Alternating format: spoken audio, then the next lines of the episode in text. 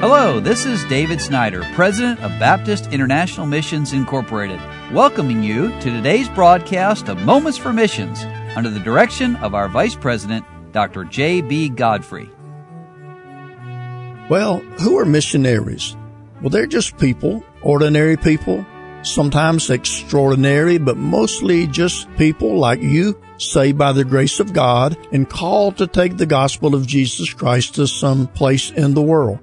And today I would like to share a story that illustrates that missionaries struggle with the same needs and the same difficulties that you and I do. And this is the story of Joel and Brooke Deku who are working out on the little island of Tarawa, Kiribati. And let me share this special part of prayer request from their letter. We would like to ask you to join us in prayer for the health of two of our children only three weeks after returning from the States from helping her parents move, Brooke and our youngest children had to return for medical purposes. This all unfolded after seeking medical attention for some symptoms that Bennett was having. The doctor here in Tarawa told us that Bennett had a heart murmur and needed to be seen by a pediatric cardiologist. Now we have no cardiologists of any kind in Kiribati, so we considered going to a nearby country, but God closed those doors to that option and was clearly directing us to bring him to the States. So Brooke, Adeline, and Bennett returned, and we're thankful that Bennett's heart murmur is innocent and should not present any problems. His symptoms pointed to chronic asthma, and the doctor prescribed the appropriate treatment.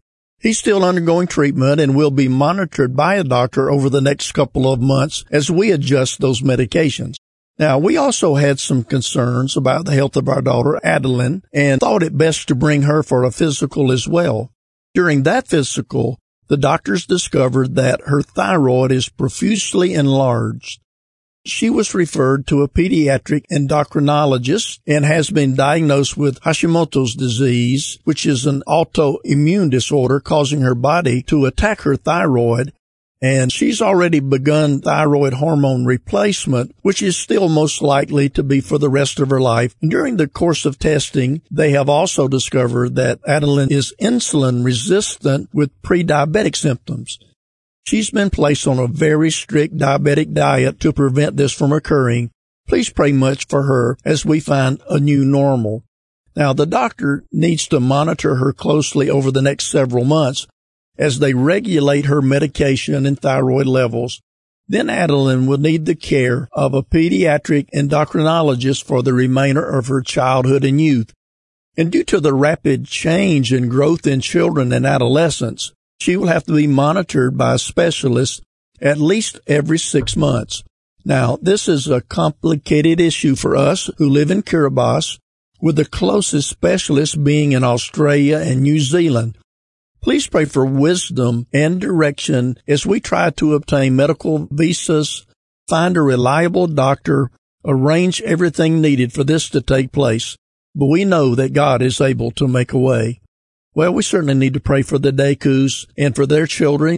God is blessing in their ministry there in Kiribati. They've been excited about the first phase of the Kiribati Bible Project, and it is now complete, and the Bibles are on the ground. 43,000 John and Romans with a gospel message will be given out. So pray for that. And then also their church continues to grow and God is blessing there. But then of course in the midst of God's blessings, there are sometimes trials that come into our lives. Joel and Brooke and their children need our prayers as they find what God would have them to do in future days as they serve the Lord Jesus Christ. You've been listening to Moments for Missions. For further information, please write to BIMI, P.O. Box 9, Harrison, Tennessee 37341, or call us at 423 344 5050 or you can visit us online at www.bimi.org. Until next time, may the Lord richly bless you.